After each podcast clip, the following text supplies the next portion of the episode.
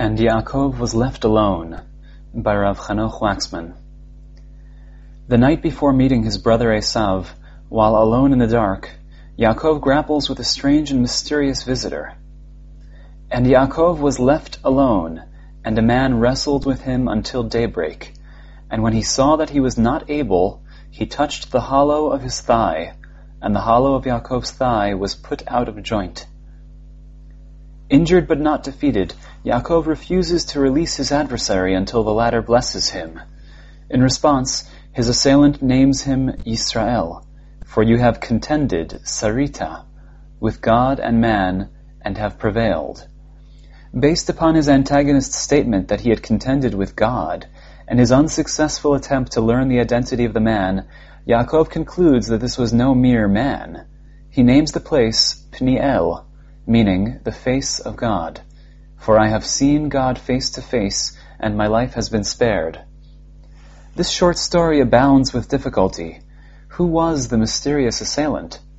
On the assumption that the man is in fact an angel, a divine emissary, why did God send him?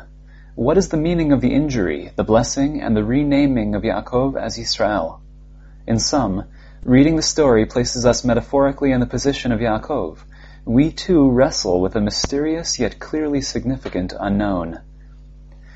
In grappling with the story, I have become convinced that a key to interpreting the story can be found in Rashbam's comments. Rashbam notes a parallel between the textual context of Yaakov's wrestling match and the story of David's river crossing. Immediately preceding the story of the struggle, the Torah informs us that Yaakov got up in the middle of the night took his wives, children, and possessions, and crossed at Yabok. This closely parallels the later story of David. Just as Yaakov got up, so too David got up. Just as the verb stem for crossing, ayin bet resh, appears three times in the Yaakov story to describe a middle of the night event, so too the verb stem appears three times in the David story, and likewise describes a middle of the night traversal. Finally, as Rashbam notes, the two crossings happen in geographic proximity one to the other. Immediately after the river crossing, David arrives at Machanaim. This, of course, is the place Yaakov has last been located, the approximate geographic locale of his crossing. Rashbam concludes that just as David crosses to flee Avshalom, so too Yaakov crosses to flee. The two are both stories of avoidance and flight. Yaakov's nocturnal crossing constitutes an attempt to run away, to avoid meeting his brother the next morning. A careful reading of the larger context of the struggle story, the beginning of Parashat Vayishlach, provides further support for Rashbam's revolutionary claim. The beginning of Parashat Vayishlach is all about Yaakov's preparations for meeting Esav. After receiving word from his emissaries that Esav, accompanied by 400 men, already marches to greet him, Yaakov is gripped by fear and anxiety. He divides his camp into two and prays for divine help. Nevertheless, despite his fear, he apparently remains steadfast in his intention to meet with Esav. At this point, Yaakov has but one more preparation to make. As night begins, either just before or just after going to sleep, Yaakov engages in a final activity. He gathers together an offering for his brother and sends it off in the hands of his servants. His threefold preparation complete, Yaakov goes to sleep, as ready as he can be. Surprisingly, immediately after being informed of Yaakov's lying down for the night, and right before the story of the struggle, we find Yaakov up and about, crossing the Yabok. And he got up that night, and took his two wives and two maidservants, and his eleven sons, and crossed over the ford of Yabok. And he took them, and sent them over the wadi, and sent over that which he had. Is this some new preparation for meeting Esav? I think not. Yaakov has already arranged his camp in preparation for the upcoming confrontation. In pointed contrast to the previous splitting of his camp, he gathers together all of his people and possessions. He is breaking camp and initiating a journey. The sense of reversal of Yaakov's previous preparations is further emphasized by the image of getting up that night, the precise opposite of the sleeping there that night that closes out Yaakov's preparations. Yaakov seems to have undergone a last minute change of plans.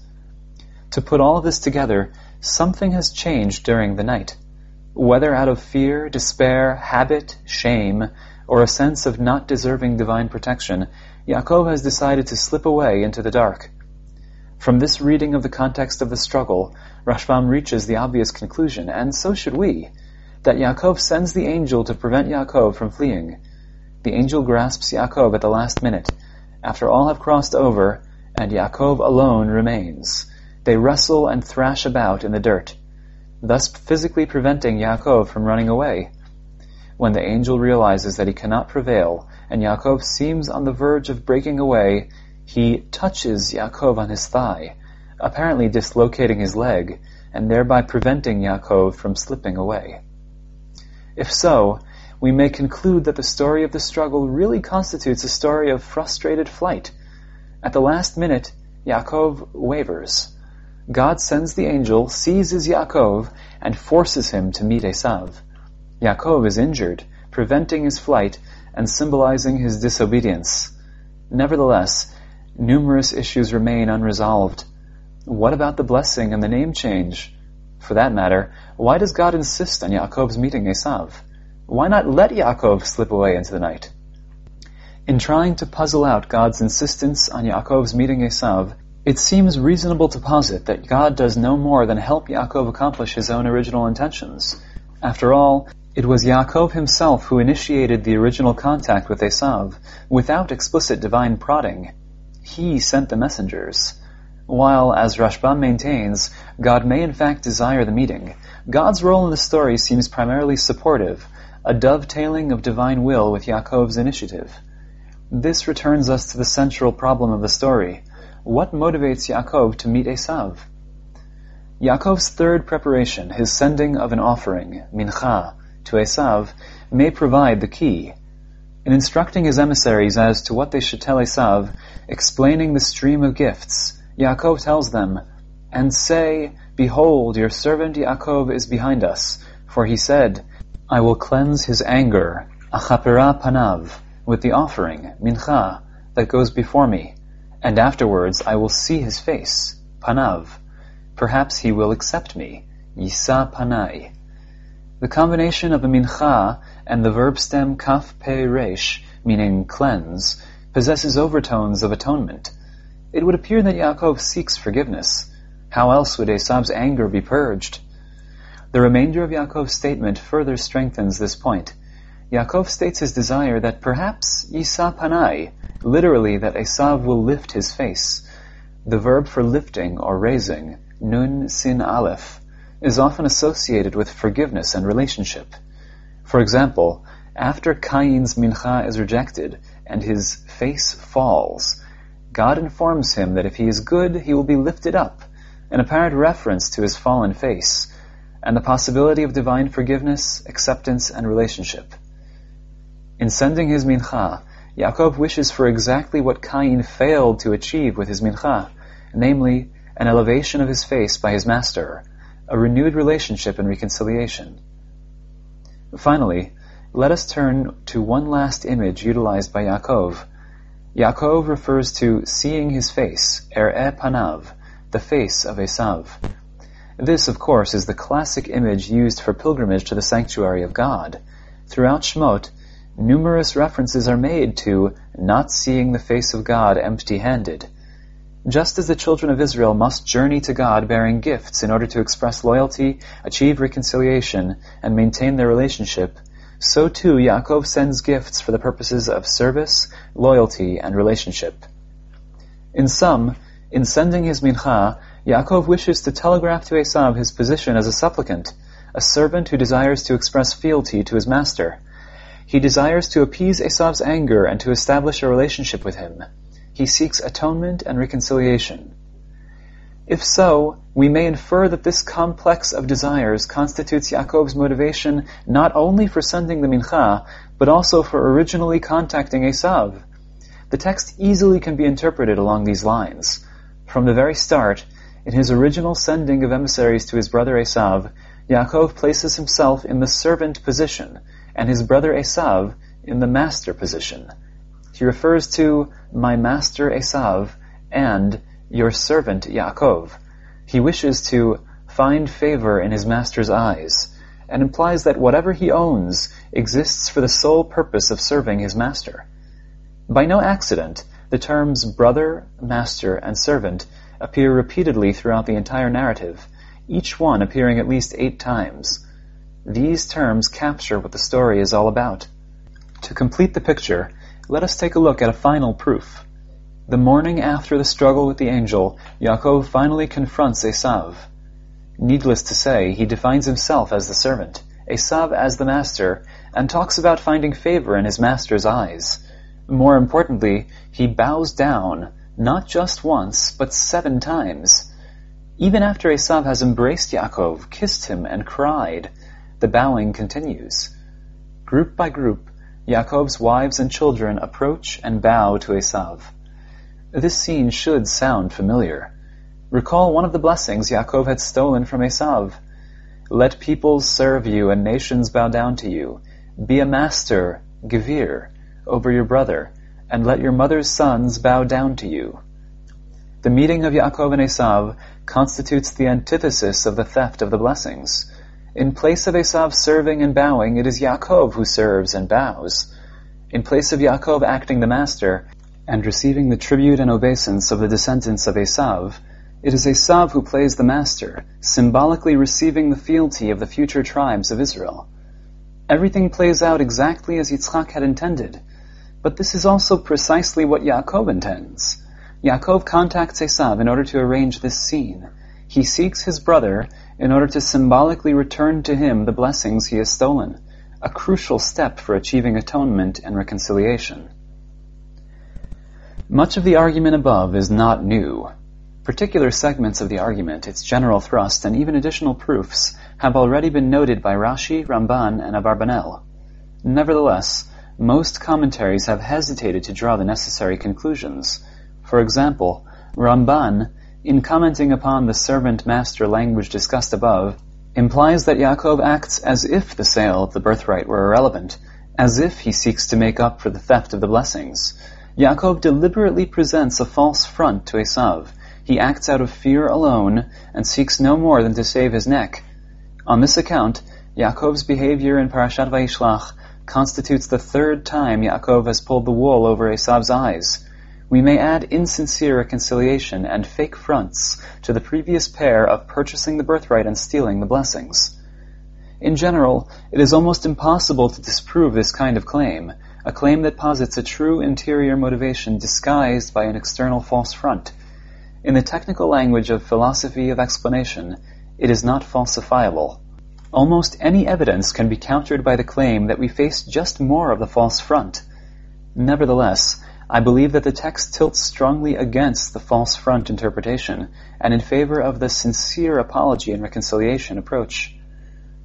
As pointed out above, the bowing of Yaakov's family to Esav occurs after Esav and Yaakov have embraced, kissed, and cried. Offhand, there seems no reason to doubt the apparent mutual sincerity. At the very least, Yaakov must already realize that Esav has no intention of killing him. If Esav intended to kill him, he already would have done the deed. Yaakov's crying signals his relief. But it is at this point that the reversal of the stolen blessings takes place. If it is a false front, a mask worn over the fear, why keep it up? Moreover, at this point, after the threat has evaporated, a crucial conversation occurs between Yaakov and Esav.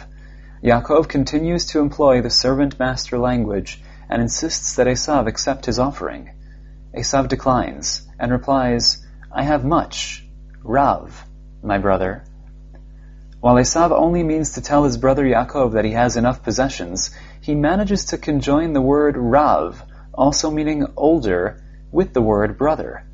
This linkage creates an unmistakable echo of Virav Ya'avod Sa'ir, and the older shall serve the younger, the phrase appearing in the oracle of Rivka and the genesis of the entire Yaakov-Esav conflict. While Yaakov, the younger, now proclaims himself Esav's servant, Esav defines himself as Rav, possessing much, or older, versus Yaakov. On the level of subtext, Esav's refusal of Yaakov's offering subversively contains the acknowledgement that it is the younger brother who serves the older, and not the reverse. Once again, we see another reversal of the supposed superiority and lordship of Yaakov over Esav. But once again, if it is all false front and Esav no longer threatens Yaakov, why are they talking about something that happened before they were born? Let us go on. Yaakov refuses to accept no for an answer, twice using the word for please. He practically begs Esav to accept the offering. Moreover, he compares the experience of having his face seen and accepted by Esav with that of being seen and accepted by God. As if this were not enough, Yaakov describes Esav's actions until this point as vatirtseni, a term normally referring to divine acceptance of sacrifices. Is this all a bluff? I doubt it. Rather, Yaakov insists upon concrete acceptance of his offering, because it is about far more than augmenting Esav's wealth. For Yaakov, it is about a very real and concrete act of atonement, a way to physically correct his previous treatment of Esav. If any doubts remain, let us take a look at the very next verse. Yaakov beseeches Esav, Please take, kach, my blessing that has been brought to you, for God has been merciful to me. If we choose merely to scratch the surface of Yaakov's statement, the term blessing here means only the offering being proffered to Esav. But this would be naive. The language of taking and blessing is the exact language found in the aftermath of the theft in Parashat Toldot. Yitzchak informs Esav that Yaakov has come in trickery and taken, vilakach, your blessing. Esav responds that he now finally understands the true meaning of the name Yaakov. He has supplanted me, vayakveni, twice. He took, lakach, my birthright, and now he has taken, lakach, my blessing. Flash ahead twenty years to the meeting in Parashat Vayishlach, the first conversation between Esav and Yaakov since that fateful day. On the level of subtext at least, Yaakov symbolically offers to give back the blessing he has taken. Let us return to the story of the struggle with the angel and try to close the circle. As argued above, the first part of Vayishlach constitutes the story of the reconciliation of Yaakov and Esav, the story of Yaakov's efforts to achieve atonement and make it right. Yaakov leaves the house of Lavan, determined to reconcile with his brother and correct his earlier actions. But things turn out not to be simple. Yaakov receives word that Esav is already on the march with 400 men. Yaakov assumes that Esav approaches with murderous intent. Yaakov must now contend not only with the flesh and blood Esav, but also with the mythic Esav of his imagination. He must not only wrest atonement from the real Esav, but must also grapple with his fear. Yaakov gives ground to neither his fear nor the mythic Esav of his imagination. He remains determined and focused. He prepares his camp, prays, and devises a strategy to achieve reconciliation. But then he goes to sleep.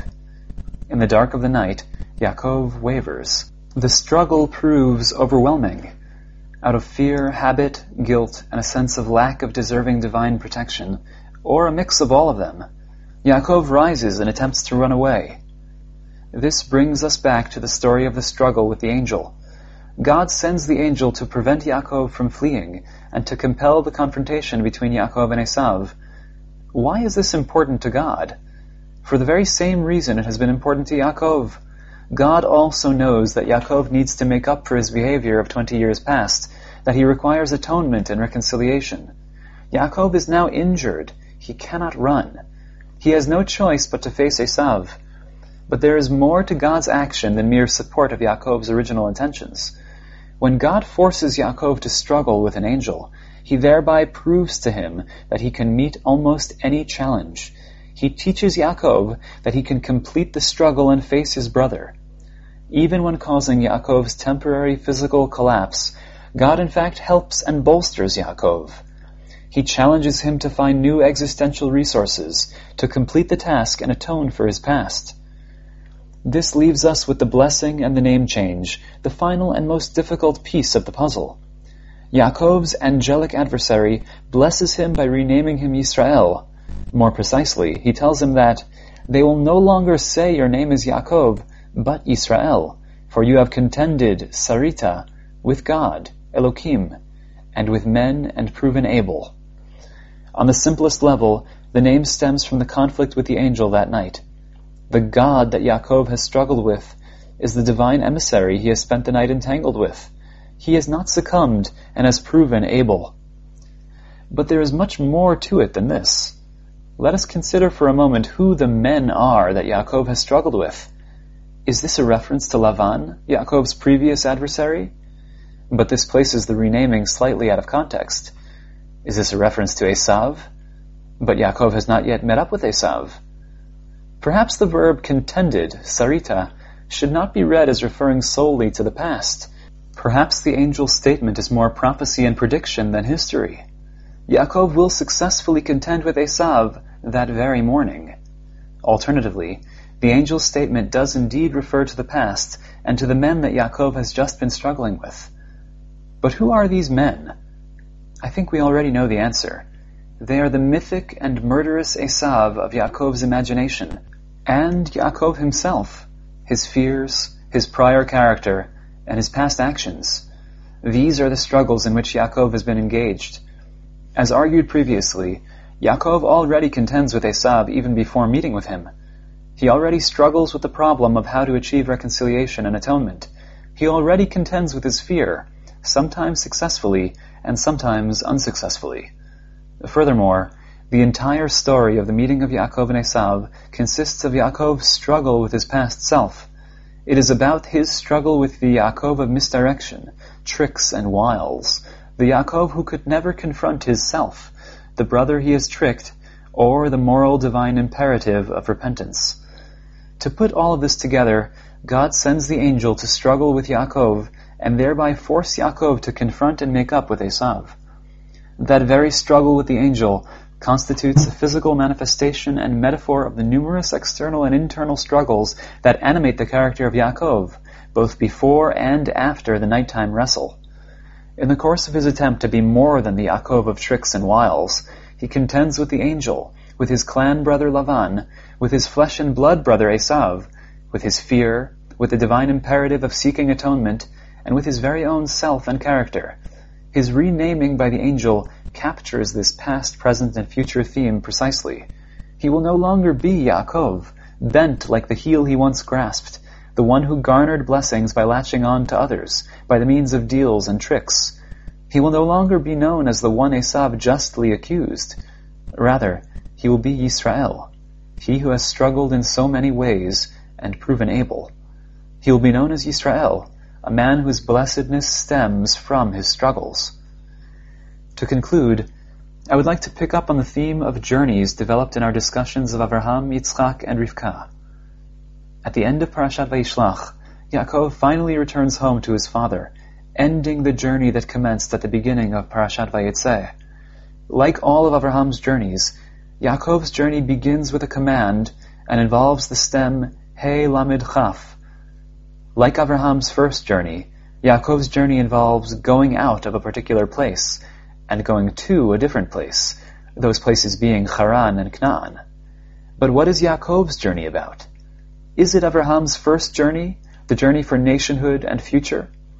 Is it the second, the journey for religion and ethics? Or is it the third, the journey of the Akedah, of self-negation. In fact, each of these themes can be picked out in the journey of Yaakov. Nevertheless, the dominant motif and the one that unites all the others is the theme of struggle. Yaakov's journey constitutes a fourth journey paradigm, the journey of struggle. Yaakov indeed struggles against his adversaries, against Lavan, Esav, and an angel. But even more so, he struggles to become Yisrael. He struggles against his very self. His journey is also the journey of repentance. He is the father of not just the nation of Israel, but of struggle, change, self-making, and repentance.